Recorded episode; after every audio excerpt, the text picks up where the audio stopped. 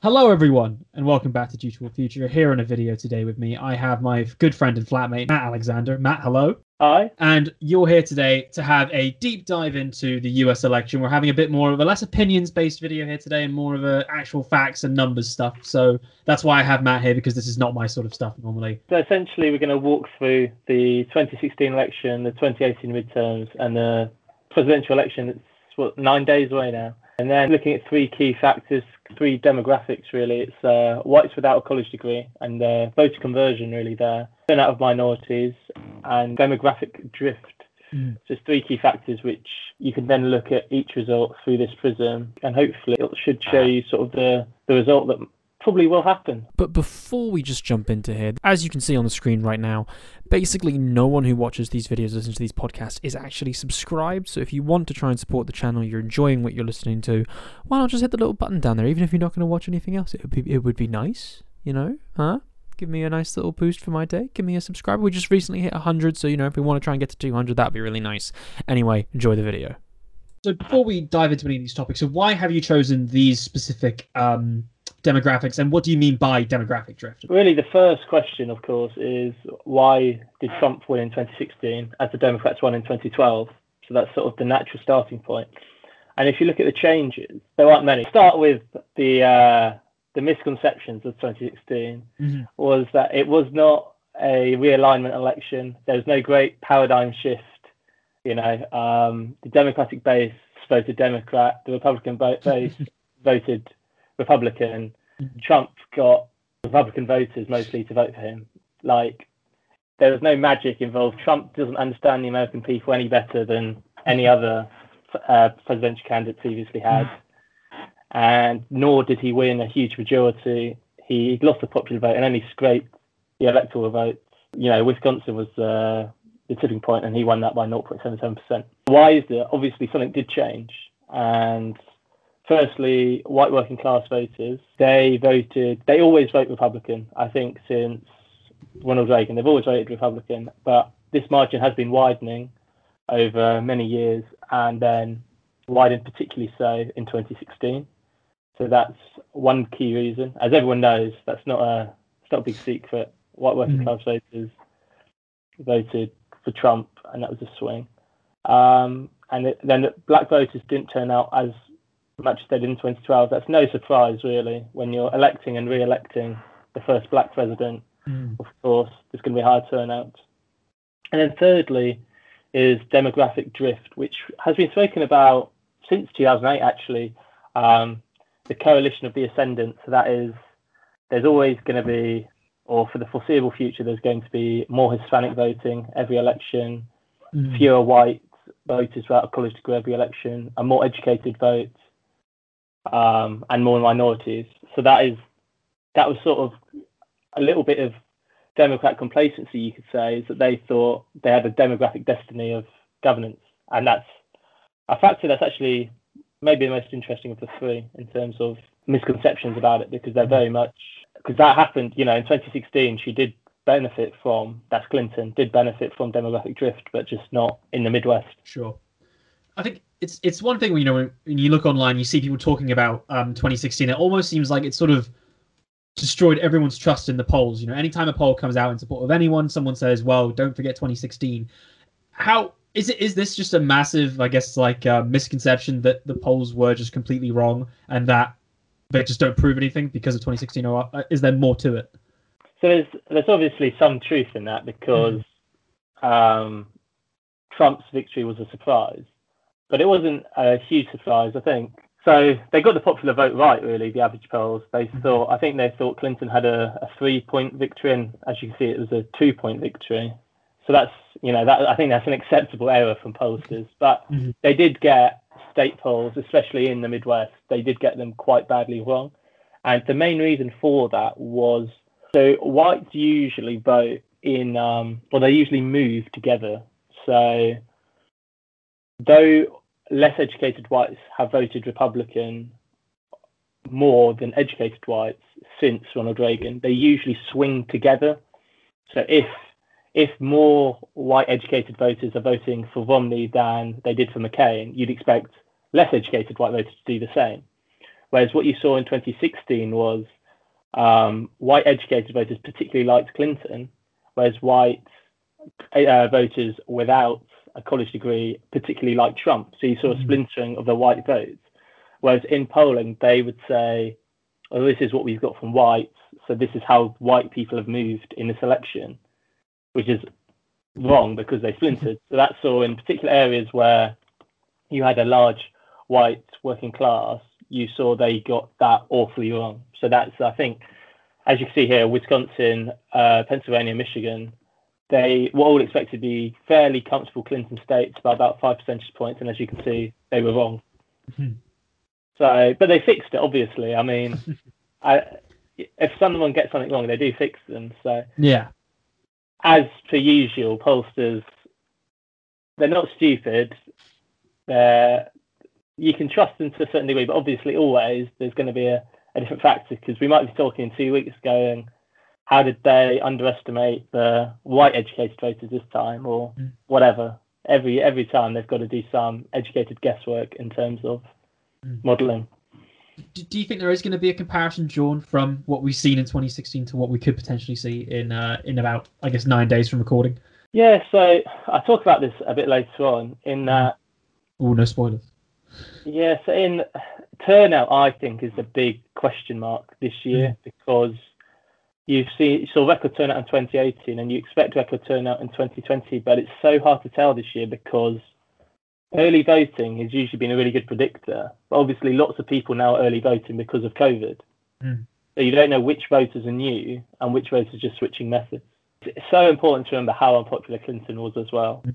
As I mentioned earlier, when you look at 2016, it's easy to paint Trump as a mastermind, but actually he was economic conditions were favourable, sort of fundamentals were favourable for a Republican president.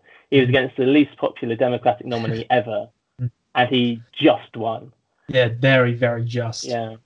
So there's no, uh, you know, there's no there's no magic behind it. It's quite simple. Um, yeah, so that's black voters falling uh, in turnout. Uh, and then next you've got the whites without a college degree, which obviously got the most media highlight as well in the election. Um, so they made up 44% of all voters. So that's a huge share of the vote, which I think people don't fully anti- recognise. So that's almost half the voters are white people without a college degree. Wow. And that I think that was that steady from 2012. People expected it to drop, but I think because they increased turnout and obviously, as I mentioned, black voters turned out less, actually stayed steady. Because it's also the fastest decreasing demographic. It used to be, I think, in 1980, it was 80% of all voters were whites without a college degree. Now Wow. it's all basically half. And then they they voted 64% for Trump compared to 61% for Romney. So again, he didn't sort of change the paradigm we're working in. He gained three points from Romney, hmm but particularly so in this Rust Belt, as you can see the swing here in Wisconsin, Michigan, and Pennsylvania. And um, I think it's interesting to think why, particularly, and that's where you've got many theories, is why did Trump appeal to these whites without a college degree more so? hmm And obviously you've got economic reasons like the industrial decline, Sure. um, whereas Obama and now Biden can talk about their package to save the automobile industry. Clinton didn't have that to back up. And then you've got sort of the, the sociological loss of status. So the guaranteed jobs, the sort of the classic American now isn't looked as fondly. I don't think American culture looks as fondly among whites without a college degree. And then race obviously has been a big factor in the analysis. Oh yeah. Um, I mean, I don't know if that's something you want to speak on. As I think um, it's an interesting one. Um, why this this group, you know, it is it is an increasingly sort of like important one, especially in the areas where like it very much matter for Trump. You know, breaking down the sort of like blue wall. Um, and I think it is it is a multitude of factors. I think there's a lot of studies which suggest that like um, economic uncertainty is a motivator for or an enhancer of um, issues such as like racism in Dre because it is well, my life sucks. Who do I blame? And I think that, um, at least in terms of you're looking at purely political rhetoric, I think it is one of the biggest failings of the Clinton campaign was a message of, oh, four more years, four more years of Obama, we're doing the same thing, we're keeping it going. Whereas um, Trump was like, well, no, no, no, I'm shaking things up. We're doing something new. We're doing something different. And I think that is something that might struggle in this election because he is now, you know, he can't be the one to shake things up. I think it's also kind of similar to like um, sort of the Brexit argument where it's like Remain's point was, oh, but things are good now, aren't they? You don't want to make it worse. And someone will look at themselves and they'll go, things aren't good now. Yeah. So surely I'll go for the person who's sort of doing something different, you know? Yeah, and obviously, famously, Clinton didn't visit Wisconsin in her Mhm. whole campaign. Yeah. So I think that sort of exacerbates the feeling they don't care about us. Yeah. But um, yeah, it's interesting because obviously Trump played into it's, it's uh, sort of economic uh, nationalism, which ag- Yeah. again, people I think often think this is something completely against Republican traditions, but I think it was George Bush put on steel tariffs. Um, Reagan had plenty of economic nationalism. They're not necessarily the party of Adam Smith and Ricardo. Um, they've got a long history of being economic nationalists as well. So it's just yet more evidence that Trump's not a paradigm shifter, but rather he's a different tool that I think Republicans use to get their message across.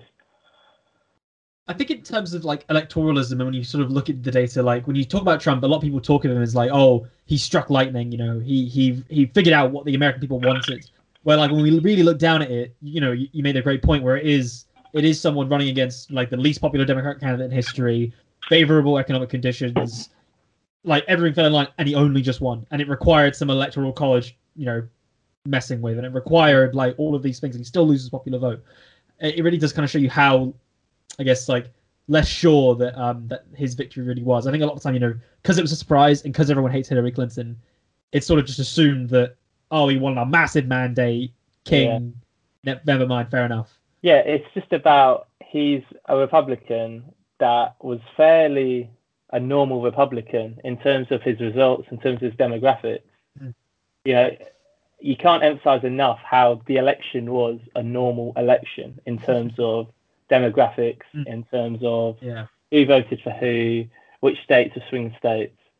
There was it, Democrats in particular, I think, depicted, especially in the primaries this year, that Trump was this juggernaut who, you know, if you put Mayor Pete in a debate with him, Trump would tear him apart. Clinton won every debate Mm. in 2016, and now Biden has beaten him in every debate in 2020.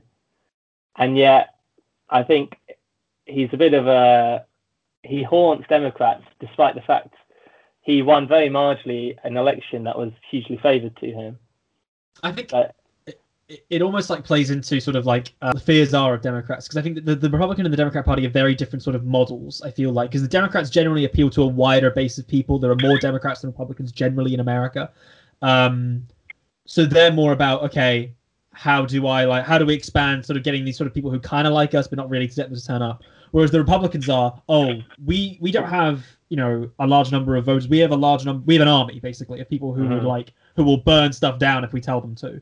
So how do we get enough of this? Just get these people out. We're going to turn out. How can we get some votes, but then also stop theirs and like sort of down, uh, sort of guess, create obstacles and convince people not to turn out. Mm. Yeah, and I think I think the issue with Democrats though also is many Democrats in Washington, for instance, they don't really understand, you know, the white working class voters from Mhm. the Rust Belt, and I think that's also an issue. Is because you had it with Brexit here too. Is if you can't, if you don't understand someone, so they, as you can tell by the the way Democrats reacted in 2016, they really didn't get why these people would vote for Trump rather than Democrats. And I think if you don't know something, then you Mm. sort of are even more scared of, you know, Mhm. how do you, how do you talk to these people? Yeah. Whereas, as this analysis shows, they're quite, you know, white working uh, white working class voters are motivated by very similar things to any other demographic. You know, their identity, their material interests, their ideological preferences. They're not, you know, they're not a special group in that sense. I think um, it's one thing I think we've seen in the two campaigns is you know Hillary Clinton's sort of reaction to not understanding this group was you know deplorable. It was oh these people were just we can't really reach them. Whereas I think Biden has been more successful, and especially in the debate, especially in the most recent one, at trying to appeal to your more like I guess you'd call them average person. Like I think a Mm. particular comment last night that I, I thought really sort of would reach beyond you know I guess like a minor Republican person would be like, for example, when he said um, about COVID, where it was like, "Oh, you're trying to tell people to live like with it. People are dying with it." Like, and then sort of this is a this is a statement which like someone who would slightly like Trump would go, "Oh, wait a minute." You know, it's a good way of snapping out of them rather than just leaning into the narrative of, "Oh, the Democrats are all you know super rich, fancy." Pelosi buys five hundred dollar ice cream scoops Mhm. and like doesn't care about you. Where Biden's like, no, no, no, I'm trying here.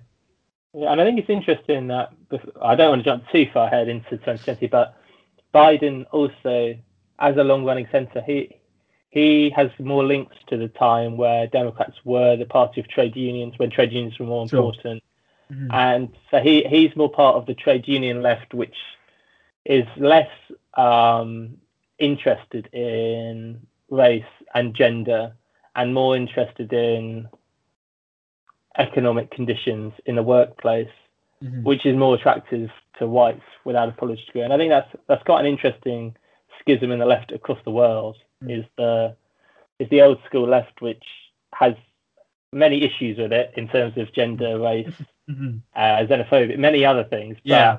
they did Mm. manage to reach to these whites without a college degree. Ac- Yeah, and now Democrats, that's something they failed on for now. You know, 30 years, a generation basically. Mm. So demographic drift is, I mentioned it a little bit earlier, but it's Mhm. The idea that exa- essentially that demographic changes in the country, so that's more Hispanics, younger people, more educated people, will lead to a huge democratic wave that's going to be unassailable with the current Republican Party. Mhm. And you did see that. That's the interesting in 2016 is that you did actually see that in Arizona and Texas. They both were the only states apart. From, I think Utah did as well, but that's obviously a Mitt, Rom- Mitt Romney Mormon effect. Sure. Um, Arizona and Texas both swung towards Clinton in 2016. So that's um, that sort of shows that there is there is something happening there. Mhm. Um, and then again, look, the Texas sums it up is Texas share of vote that is white without college degree is, was 34% compared to 44% nationally. So there is something there, but obviously it's an election too early in both Arizona and Texas. Arizona now, I think, in this election is a lean Democrat state, and then Texas is obviously the big. Everyone knows Mhm. Texas is fully lean Republican right now, but Yeah.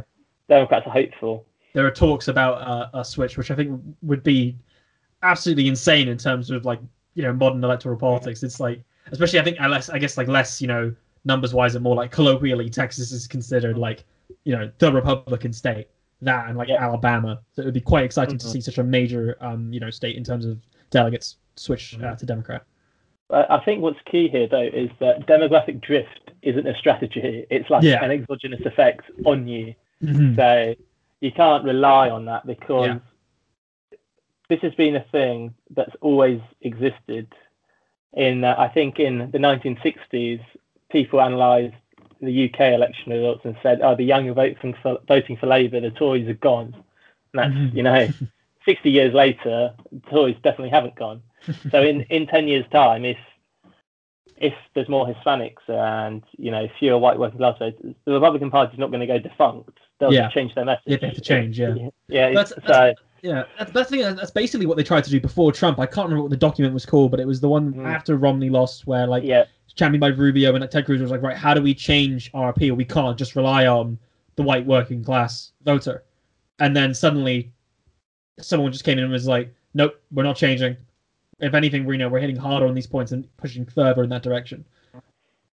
Yeah, exactly. That yeah, that definitely all happened, didn't it? I remember very much about uh, like what happened with the Tory party in the 2000s, and I remember thinking exactly the same things happening with the Republicans Yeah, and then the obviously the 2016 Republican primaries, which was Mm, a special event Yeah. in terms of chaos, bigotry, I miss it. toxic masculinity, uh, stupidity.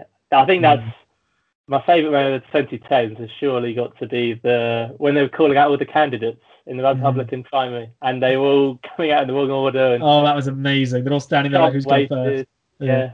I just Yeah. love when you can look at like the sort of the the I guess um like over time you see Trump from like the outskirts of the thing basically sitting in the audience to slowly moving until he's Mm. sitting right there in the middle calling Marco Rubio small. Yeah, exactly. It was, and it yeah, it was. Uh, he he very much managed to swallow up each candidate individually. Mm. Um, I guess- which I think is interesting when you compare the 2016 Republican primaries to the 2020 Democrat primaries in terms of how the party very much stopped Sanders. In the beginning of March this year, you had, I think it was about three candidates pulled out at once, essentially saying, We've picked Biden, get Yeah. on with it. Um, which might be a lesson from 2016. Yeah, the t- so demographic drift is drifting to Democrats, but it's not a strategy. You can't rely on it. And in 2016, it was too early essentially because Arizona and Texas. I think. Well, if you flip Texas, uh, I think that gives Democrats 270 votes exactly in the electoral Wow. college now. So, but obviously it's too early. I think Arizona they lost by about two points. Texas about six, Yeah. seven points, even more. I think. Um, so yeah, it's it's true. There's a demographic drift. It happens slowly though, and you can't base a strategy on Sure. or just wait Yeah, wait yeah. until you've got enough people. so this is the, the sort of the lessons is um, it wasn't realigning. Trump was a good candidate. Well, he was less bad than Clinton's probably the Sure. right way to put it. White shifted the Rust Belt. Lower turnout amongst African Americans meant that Democrats lost voters there, and then demographic drift not quick enough. And that's sort of the three the three main things that I think the Democrats probably looked at after 2016 and said, how do we Sure. how do we change these three factors? How do we appeal more to whites without college degrees? How do we get turnout amongst African Americans and also Hispanics too? Mhm. Um, and also, demographic drift is very similar to that in the sense that lots of you know, Hispanics are turning 18 every day, but they're not registering to vote. So Mhm. Sure. So 2018 midterms. Moving on now. Where are we? there's a five point swing to Democrats. I think they won by seven points um, compared to two points in 2016. So a big, big victory for Democrats. Didn't seem so, but that's gerrymandering for you. Um, high turnout. So they also huge turnout. Um, 1914. Wow. yeah, uh, it was still less than so 16, but obviously midterms um, Yeah. generally. Obviously. And then, so if the result was reflected, it'd be 296 electoral votes for Democrats. So that's only a slight victory, but a victory nonetheless Right. in presidential election. Um, so they actually increased support. It's, it's almost a great argument for uniform national swing in that if you're more competent than the other party, everyone's just going to vote for you a little bit more. But the Mhm. young, in particular, turned out in 20, uh, 2018 where they hadn't in 2014, and men in, as well, um, educated men especially, voted Hmm. Democrat more likely, and had very strong results in the Rust Belt. So that's quite interesting in terms of the electoral map. Mhm. But they obviously lost. I think they lost a governorship and a Senate race in Florida, and obviously the Senate race with Beto and Ted Cruz in was it? And now he lost. So it was a loss, but it was Mhm. sort of proved a point about turnout.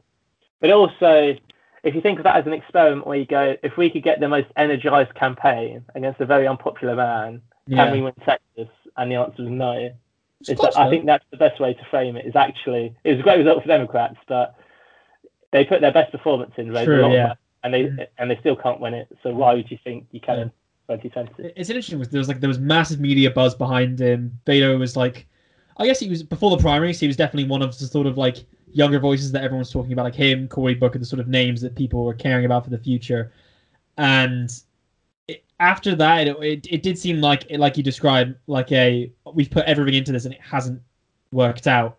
Maybe we need to move our focus somewhere else, especially considering the 2016 you know, loss of a Heartland voter support. Yeah. So if you can move to white versus college degree, which when you're mapping in your head in terms of electoral votes, this is a huge factor in the Rust Belt. So there's a, there's a swing back. So still a huge loss in terms of 21 points, but it's the same as the 2012 presidential election, that margin, and seven points better than 2016. So what that's saying is we can sort of go back to being very bad with these voters, but not bad enough to lose. Sure. Um, and again, it stays very steady. So when we look at the turnout surge, non-college voters also turn out for Trump, which is a, very interesting thing. When you mobilise your base, is you also alienate others, which can then be energised by the other party. Mhm. So 2018 was a referendum on Trump, and that energised everybody across the board, really, because it was such a, a partisan matter. hmm Is this an attitude you you could continue to to 2020, just purely being a, like a um a referendum on Trump and this same sort of sweep in increasing demo- in demographics of like you know turnout and stuff, or do you think that there, there have been some? Do you think there have been any factors that sort of tried to, or like not tried to, but do you think there have been any factors that sort of thrown this off?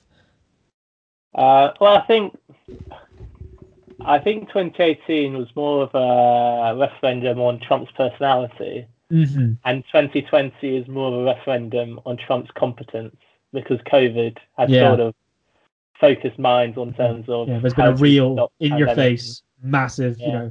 I, like, I had um, Benjamin Dixon on the podcast the other day, American um, political pundit and journalist, and he like just he compared it to like V for Vendetta, where like eighty thousand people died from a disease, and then there was a revolution, where like you Mhm. look at the United States, there's been two hundred thousand, and you know, you can see how that would be a motivator for a lot of people who normally wouldn't be that bothered. The turnout remained low among Hispanic and African Americans. So though turnout increased, it was white college educated voters, particularly in the suburbs. So there was lots of talks about sort of soccer moms, which we don't have in England. But Yeah, your wine mums. yeah, the you know moms who just think Trump's a bit distasteful. Yeah, they think he's a bit rude. Uh, let's go, you know, Klobuchar. Mm, Yeah, but the notable exceptions, interestingly, is in Texas, obviously, with Beto managed to turn out huge numbers. I think, I right in thinking the turnout in Texas was comparable, if not bigger, in 2018 than 2016, Really? which is just maddening. I know Beto got more votes than Clinton, um, which is really interesting. But uh, and then Georgia was um, that was an important uh, Senate race, I think. Mhm. Uh, I think maybe again- that's. Oh, sorry, you finish. Again, the Democrats got very close in Georgia due to increased turnout, which is Mhm. again interesting in terms of the demographic drift. Was gonna say on the point of you know Beto doing potentially better than like Clinton did in Texas. I think maybe part of that is that in 2016 they kind of saw this demographic drift and they went, "Oh, we actually had some success in Texas. We never tried Texas. There's not like it's been like a just a non like consideration for years now." So then they were like, "Okay, let's take 2018 as our shot. Let's see what we can do if we put one of our best candidates in there. We fund them loads, blah blah blah." As sort of an experiment, and I guess maybe we can see that continue into 2020. Yeah, I think the thing is you've got to give a lot of credit to Beto in terms of it was definitely bottom up in the sense of Beto took the bull by the horns and Mm-hmm. was very energized. I don't think DNC had the Texas Senate race on the map at all until Beto. Yeah, I remember put it on the map. there, there was a viral video, wasn't there, which was very corny but very American. In uh, it was like his rehash of uh, Barack Obama's. There's Oh, not red yeah. states, there's not blue Yeah. states. He's talking with his like thumb in his hand like that, and he's going, "This is what we're." Yeah. Yeah. Yeah, so and that blew him up, and then Mhm. some money from across the country poured into Mm. Texas. Yeah. Uh, an interesting lesson, maybe for Democrats in the Senate race this year, is that they wasted a lot of money going for the let's get rid of Ted Cruz, when maybe they could have poured the money into somewhere a bit more efficient in terms of funding. Which obviously, with Mitch McConnell, they're trying to Yeah. get rid of him. I think Uh, McConnell's a big one. That um, I think there's starting to be some sort of Democratic push to be like, all right, we've got to get rid of McConnell because he is, even by Republican standards, he is one of the most like obstructionist people you'll ever see in any sense. He's just like, yeah. oh, I don't like this now.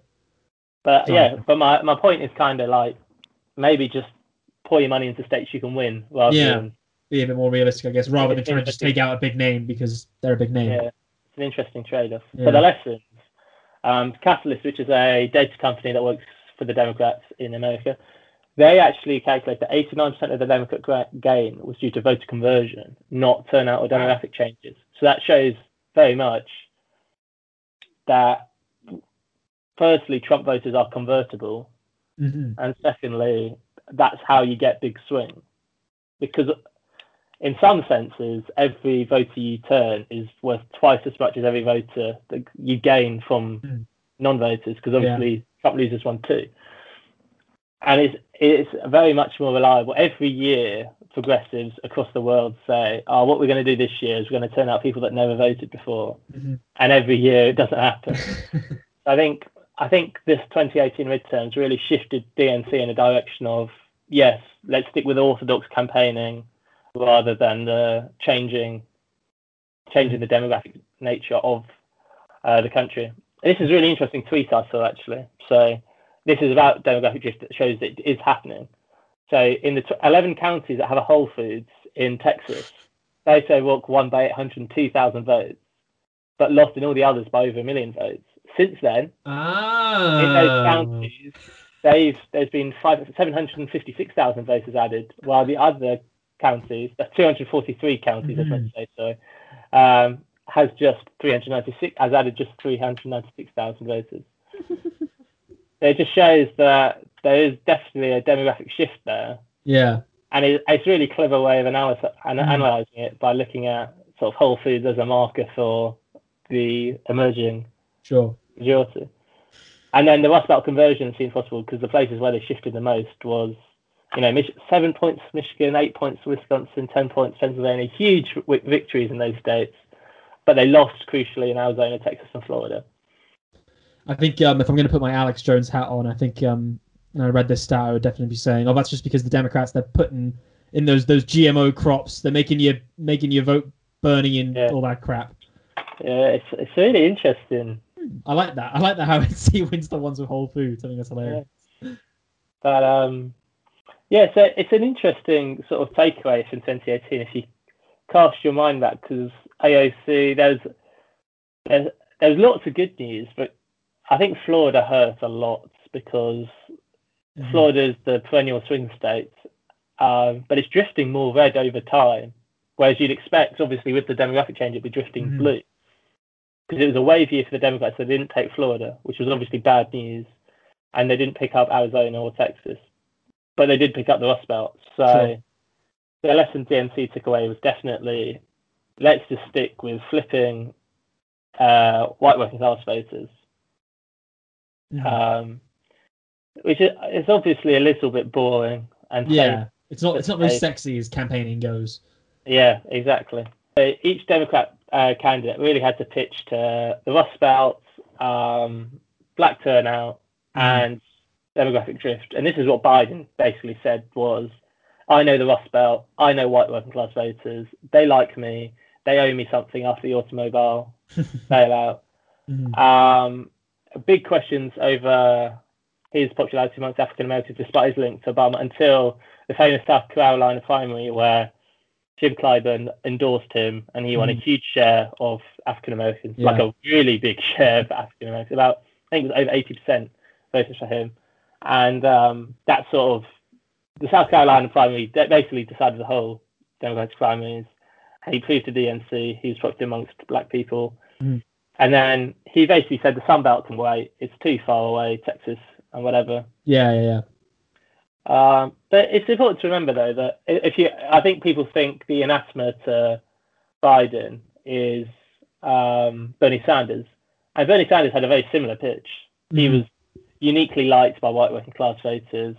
He had a huge support, a diverse base, and he but he also thought he could probably increase turnout in Hispanics. So it's Yeah. not there wasn't really as much of a battle in the Democratic primaries as I think people make out in terms of demographics. It was more ideas. Yeah, sure. It's it's a weird one when you look at sort of like um in the primaries, you know, why people voted for each candidate. You know, like for Bernie, it was always oh we like policies and things like that. But then Biden, it was like the number one reason was always oh electoralism, where like people became so scared of Trump and they're so passionate about getting rid of him that the election sort of did became less about let's do something and more about I will take you know a corpse just Yeah. to have Trump out of office for four years. Yeah, I think that's a, a really int- it's really interesting how those ideas played out in 20 well 2019 and 2020 because you had such a fear of electoral ability and what that does really is that firstly embeds the status quo and secondly actually embeds sexist and racist attitudes Mm-hmm.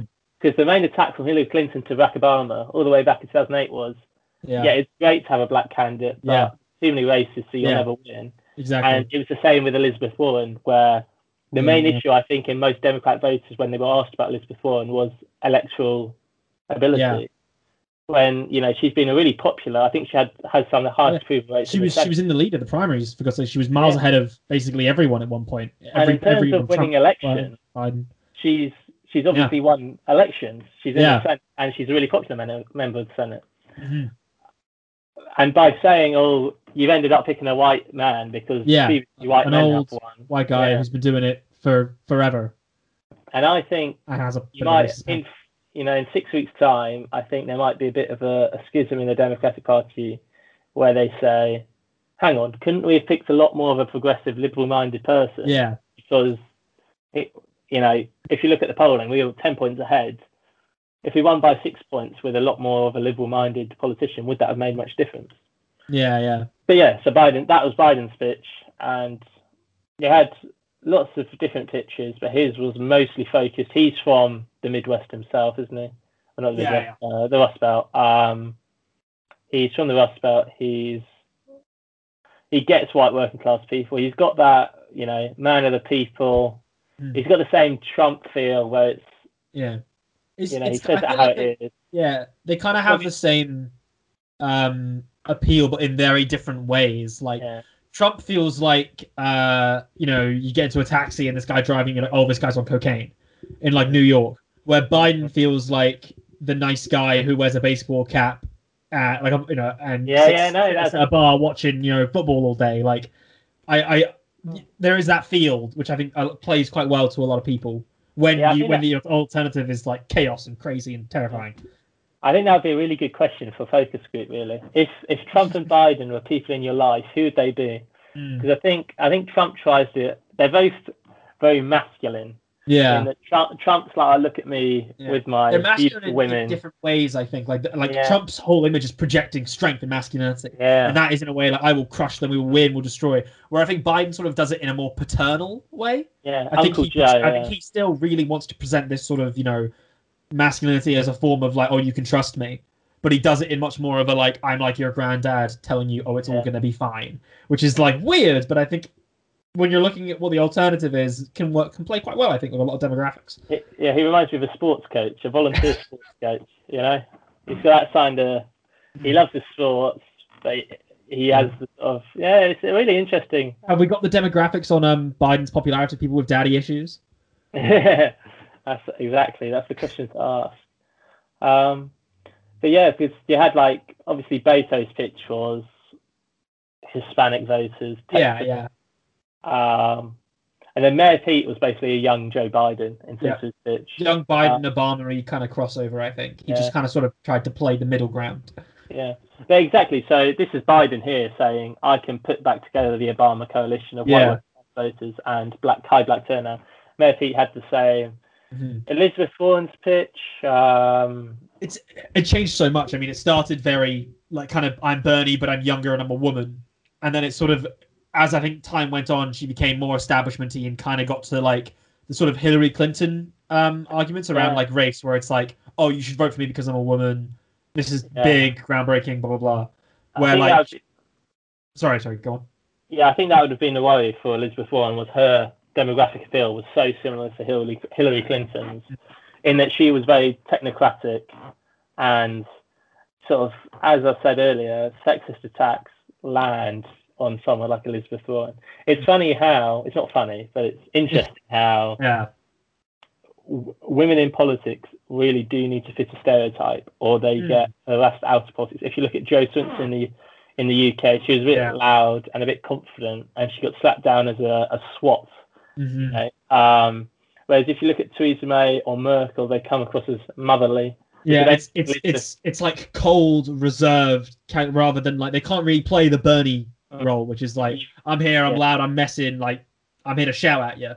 And Yeah, I think that is one of the big shout. problems I think in sexism and politics. Yeah, and and so I think if you look at women who are elected, they either have to be mothers or school teachers. So Margaret Thatcher, obviously, headmistress, everyone would say, and the same with Nicola Sturgeon. Um, and Clinton yeah, I get what you mean. Warren didn't fit those. Yeah. And it's really interesting how what's your responsibility as a Democrat primary voter? Do you, you know? Do you fight these stereotypes and lose an election? Mm. Uh, yeah. So then Biden won out with his pitch of white working class people get me, they owe me something, and then after the South Carolina finally, black people are accused to vote for me, and once you get the Rust Belt sorted, everything else can wait. Was essentially his uh, Mhm. his pitch. Mm. And then let's move on to the 2020 election. How is it going? So as I mentioned earlier, turnout is very hard to tell because Mhm. which are additional votes and which voters are just changing their methods. Sure. The early voting though has already overtaken all the early votes for 2016. So there's more early votes in 2020 already, with nine or eight days to go, Wow. than there was in 2016.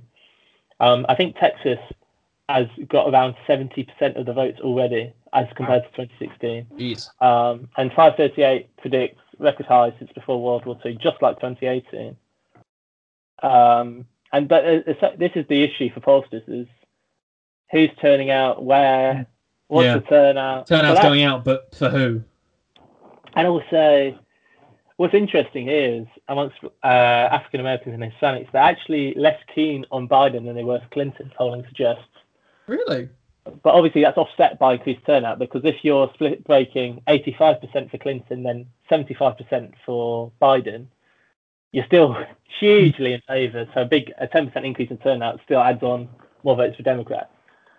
But um, it's an interesting it's an interesting case here, and I think this is where the big polling question mark is: is what what, what turnout are you predicting? Mm-hmm. um, and whose turns out. And that's what I think. Uh, it'll be interesting to look out for Georgia and Texas. That'll be the big. Sure. I think that's where the most uncertainty is in the polling right now. North Carolina too, and Florida, but mostly I think Georgia's a big one. I think Georgia's probably going to see the biggest swing out of any of the states this election. Mm-hmm. Um, and yeah, so Texas genu- uh, is so uncertain because if this turnout surge is the classic sort of Democrat dream of Yeah. Hispanics and the, the rising uh, the rising majority of the young, Mhm. you can see Texas turning blue. Whereas if it's not, then you'll be like, oh, Texas is as expected. So who's turned out? Um, is it Trump's base? Well, the good news for Biden is this turnout. If they voted early, they voted early while Biden's ahead by 10 points. Whereas, so if there's a late yeah, okay, I get it. say, you know, something comes out of the October Yeah. prize, and on election day, Biden's only leaving by four or five points. Sure. Well, we've There's banked still this, yeah. we've banked half the election, Mhm. elect, uh, half the votes a week ago, because that hurt Clinton was obviously he had the the Comey letter. Yeah. Whereas maybe now, if we had as much early voting in 2020 as we did in 20 as we if we had as much early voting in 2016 as we do in 2020, Mm. Clinton might be our president just because of the the way Yeah. opinions changed in the last week or so. Is, is it more democratic to have voting over a month or so than on a day? Mm. I think quite possibly. Mm. Like, but yeah, it's, and then uh, whites without college degree. So this is this is fantastic for Democrats. Sure. Trump's margin of plus 39 in 2016 is now just plus 11, Wow. which would be the worst Republican result since famously Bill Clinton was very popular amongst white working class, Mhm. and that's especially in women. So that was interesting, as we mentioned slightly just a few minutes ago. Trump's appeal was very masculine, Mm-hmm.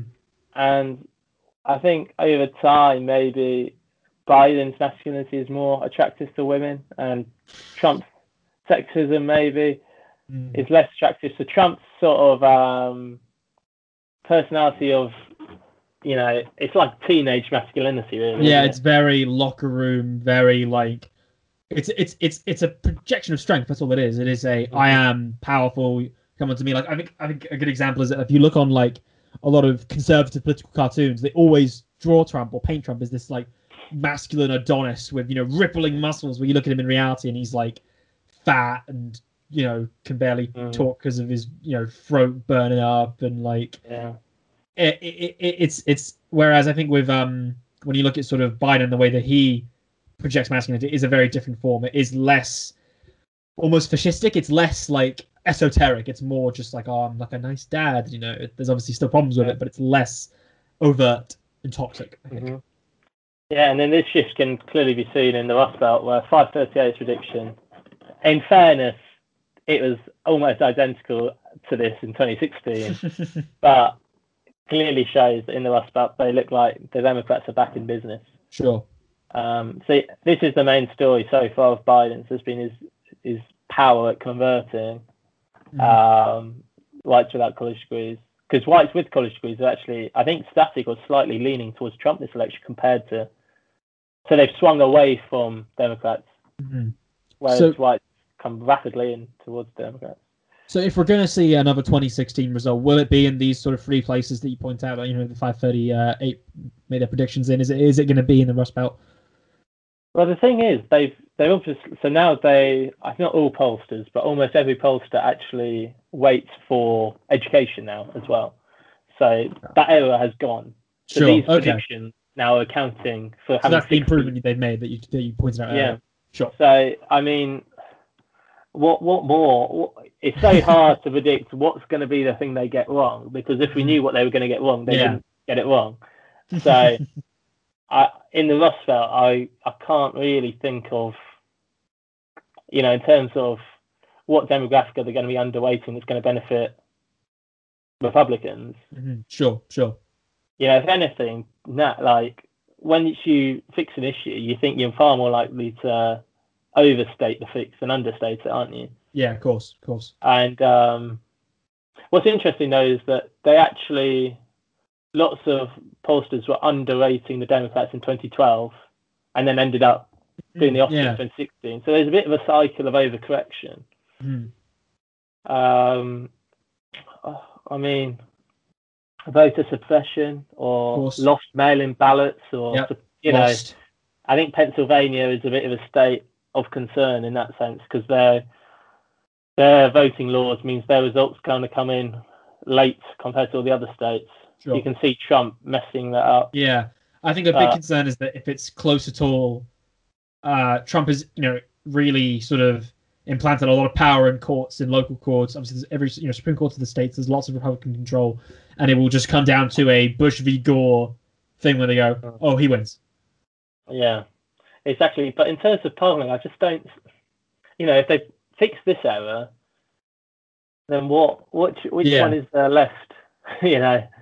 Um, I'm just gonna I'm gonna take that little clip there, and when we see the results, I will be if if if Trump wins, I will be sharing that everywhere. I don't see what error there could be. I mean, well, no, like, no, please do, please do, because I mean there will be an error somewhere because no election. it's gonna be a fun election party. No election can get everything spot on. True, But, true, uh, of course, of course. Maybe I'll do a section at the end actually where I'll talk about what I think are any potential errors. Sure. That could be fun because if I'm right, I can share them on my LinkedIn and. If Here's me saying can- exactly what was going to happen. And if not, you can- I'll put it on my LinkedIn. I will tag you and I'll say, Yeah, and "Isn't this great? Exactly. Welcome to the channel." Um, uh, demographic demographic drift. So Mhm. this election, it actually does matter because Hey, Biden flips the Rust Belt. Remember, these are very small demographic changes, but as I showed earlier, he only won the Rust Belt in the in the decimal points of percentage points. sure. Um, so they actually show that the Democrats are lead ahead. You know, um, if you hold everything else equal. So they start in the head, and then you can see here, these are the states, three states that are Republican held, where the Mhm. swings the biggest in favor of the Democrats. So Texas, 2.9 points. That I think half the Democrat lead, uh, the Republican lead there from 2016 already. Um, Georgia's the same, and then Florida that pushes it also into Democrat hands. So it it really, you know, if you look at this now, you think, hang on a minute, this also benefits Democrats. Sure. All the things that went wrong in 2016 are starting to you're starting to think, hang on, hmm this is going in the right direction for Democrats Sure. too. Yeah, as as I say here, the Democrats start ahead due to the demographics, so they're already in the lead. Before Yeah, you know, sure. whoever whoever you picked as candidate, you're already winning. You're actually Mhm. defend it. Um, and they pick Biden, who swings white working class voters. The issue is, of course, uh, you know, what's the turnout? Who knows? We, Yeah. we, we we genuinely will not know until the election day because all signs in terms of what what um most research companies are doing are they're asking people how enthusiastic they are to vote, Yeah. how much this election means to them, and it's the highest ever in terms of Wow. recording. Um, I think the lowest ever there is correlation too. I think the lowest ever was in 2000, where lots of voters didn't see much difference between Al Gore and George Bush, hmm which I mean, I understand why in terms of compassionate conservatism and centrist Democrats. hmm hmm Whereas now, I, I yeah, think now it's you know, there's there's some real um, even if you're not going to talk policy, you're just going to talk like attitude. There is real difference, um, and and I think a lot of the time, you look at American politics, a lot of voters will ignore policy and they they, they sort of lean towards you know personality, these sort of like um, valence things. However, with COVID especially, this is probably one election where it's it's almost impossible for your average American to ignore policy because like everyone knows someone who's been hit by this. And that's actually a really interesting point in the sense that the COVID, in terms of imperfect information for voters, COVID is a perfect test for competence, isn't it? Mm. Yeah. And it gives voters a lot more information about how competent are you as a government. Mhm. How have you coped with the threat that every other country is also faced with? Um, but yeah, the key takeaway here is 2016 went badly because low turnout, swing in white working class slightly, and particularly so in the Rust Belt, and demographic drift hadn't happened yet. And in this election, the demographic drift happened, or happened enough to make a difference this time. Sure. White working class swing back towards the Democrats, and um, turnout looks like it's going to be bigger. So, you know, if you assign that to geographical areas, you've got the demographic drift helps in the South, in Florida, in Georgia, in Texas. Mhm. Um, and then minority groups um, help in North Carolina, particularly so. Also help in the Rust Belt, where uh, black voters actually. So black voters can you can split in two as well, where you have more educated, younger black voters in the South, and you have less educated, poorer, older ones in the North. Mhm. Sure. But that also helps in the North too, and then Mhm. swing votes help in the Rust Belt too. So everywhere is looking good for Democrats in terms of uniform national Mhm. swing, really, where people Yeah. just prefer Biden to Trump. Everyone's riding with Biden, baby. That's all we're It's that's, really- that's love to hear. It's So- really difficult to think, you know, Mhm. if Trump wins in, you know, what am I going to be saying in two weeks? Saying Yeah. "Oh, that and try and build up a narrative around Mm. it. So for those of us, you know, like me and you are going to be doing when we're staying on watching the uh, watching the election, you know, Budweisers and hot dogs in hand. Where what are the main states? I think that, that- what are the main states people should be keeping an eye on? Where where are the key places for people to you know to watch with with excitement, uh, which are going to be sort of the deciders of this election? Do you think? Um, so I'll give two different answers. There's the elections that matter the most in terms of Trump needs to win them to keep Sure. his place in the White House, and secondly, the ones to watch on the night. Yeah. Because the, the, the, the state that I think is huge is Pennsylvania. Mhm. Because Trump can't really win unless he wins either Pennsylvania or Florida. Okay.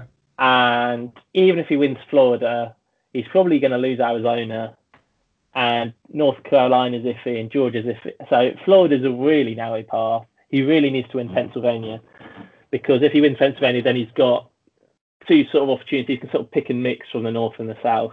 Sure. Um, but sadly, Pennsylvania is probably not going to be reported on the night, so probably going to Oh. have a couple of days. Okay. So on the night, what will be interesting because you can sort of see the demographic changes is if Texas takes a while to cool. Oh yeah. So if Texas is too close to cool after, you know, and they're halfway through counting, hmm you're you can start to think, oh, hang on a minute, something's happening here. hmm Um, and then you'll get a general vibe in the Rust Belt. You know, if if Michigan's won by ten points, Biden's going to be president. Sure. If Michigan's won by three points, we don't know. Mhm. If Michigan's too close to call, it's you know Yeah. Moving on now. So, if Trump does somehow win this election, you know, the American people aren't riding with Biden as much as we thought. What what are we going to see? What is going to be happening? You know, what is what is the what is it going to be looking like? Well, that's essentially why I'm so sure that he can't win because you've always got to try and build up the opposite narrative to see how plausible does it sound. So in 2016, sitting here, you would say, well, what about Obama's uh, appeal amongst minorities means they fall apart and white working class voters matter a lot? You'd go, oh yeah, that makes sense. Whereas now with Trump, you think he's he's losing everywhere. So so what can he do? There's there's a few things. Maybe there'll be an October surprise in the next week. You yeah, know, of course, the classic. we don't know. Um, maybe Biden's turns off young people across the board, but I can't see it happening. Mhm. Um, it would take something really big, especially Yeah. considering that a lot of the motivation for this election isn't we like Biden, it's we hate Trump. exactly, and Also, what if there's a, a palaver with the mail-in ballots? I think that's the most Mhm. plausible. Is Yeah, it's some real ballot. election tampering, really. Or just chaos too. Yeah. I mean, you know, it's unprecedented in terms of the the, the Mhm. scale of it, and there might just be there there'll be chaos in court cases and Yeah, late yeah, yeah. counting. I think that's the most plausible. Is hang on a minute, we'll be sitting here in two and a half weeks time going, hang on a minute. Why did we ever think it's going to be straightforward mailing all these ballots? Mm. There it is. It's it's it's almost strange. Like when we're doing, you know, we're doing this analysis, we're looking at demographics, but there is such just a, a looming, you know, um, I guess, uh, what's it called? Like a looming like fr- threat to our analysis, which is just the, the how different this election is playing out. You know, a lot of states, whilst a lot of states do have you know quite quite robust you know mail-in voting you know systems, a lot don't. This is really the first time that a lot of states have are having any sort of this apparatus, and especially when it's such a charged time, I could see there definitely being intentional or not a lot of um, shithousery, yeah. electoral Uh, shithousery. Yeah, but I think that's the strength of Biden is the lack of path of a narrative really to Trump in terms of hmm what could go wrong. You know, Yeah, what would it take? famous last words, but hmm I can't. Yeah, you see, I'm I'm fairly sure because he's doing well across the board, Biden, and that's the key. Is he has two paths to the. He has three paths really to the White House. He has his primary path, which was his strategy this time last year, which was convert the Rust Belt and forget it. So we'll we'll split Wisconsin, Yeah. Michigan, and uh, Pennsylvania, and who cares if I get anything in Florida or Arizona? hmm Or you can say, let's get the East Coast and get North Carolina, Florida, Pennsylvania, maybe. Or you can get the Sun Belt with Arizona, Texas, Georgia, Florida. Any of those paths can work, and he's also favourite to win any of those paths. hmm So there's three paths, clear paths Yeah. for Biden, and he all might. look quite Biden. And I guess the know- one where we would see a Trump win would be it falls down to court cases. Loads of ballots got lost, you know, Yeah. um, which is something you know we just we can't really model for, is it? But that's so I can sort of see if they in the Sun Belt, I can see him losing Florida, Texas, Georgia. I was you know he could lose all the states in the Sun Mhm. Belt, and Yeah. that would be the polls don't suggest this. But if they if that happens and the polls get it wrong, you can still go. Oh, he'll still win the election in the North. Yeah, exactly. But so that's why I'm prioritizing when I'm looking at the state polls. Look at Pennsylvania because if he's winning Pennsylvania, he'll he's winning the Rust Belt, Mhm. and if he's winning the Rust Belt, he's winning the election. Sure. So as long as Pennsylvania stays above five point lead for Biden, that's outside the margin of error. Yeah. That means we can be confident that Biden's going to win. Amazing. Well then, hopefully not famous last words. Yeah, it could be a fun watch back in a couple of years' time. Just gonna play that sound clip on repeat very loudly. Yeah. No, that is amazing. Right then, this has been a deep dive into um, electoral demographics, electoral study from 2016 to 2020. Matt, thanks so much for coming on doing this.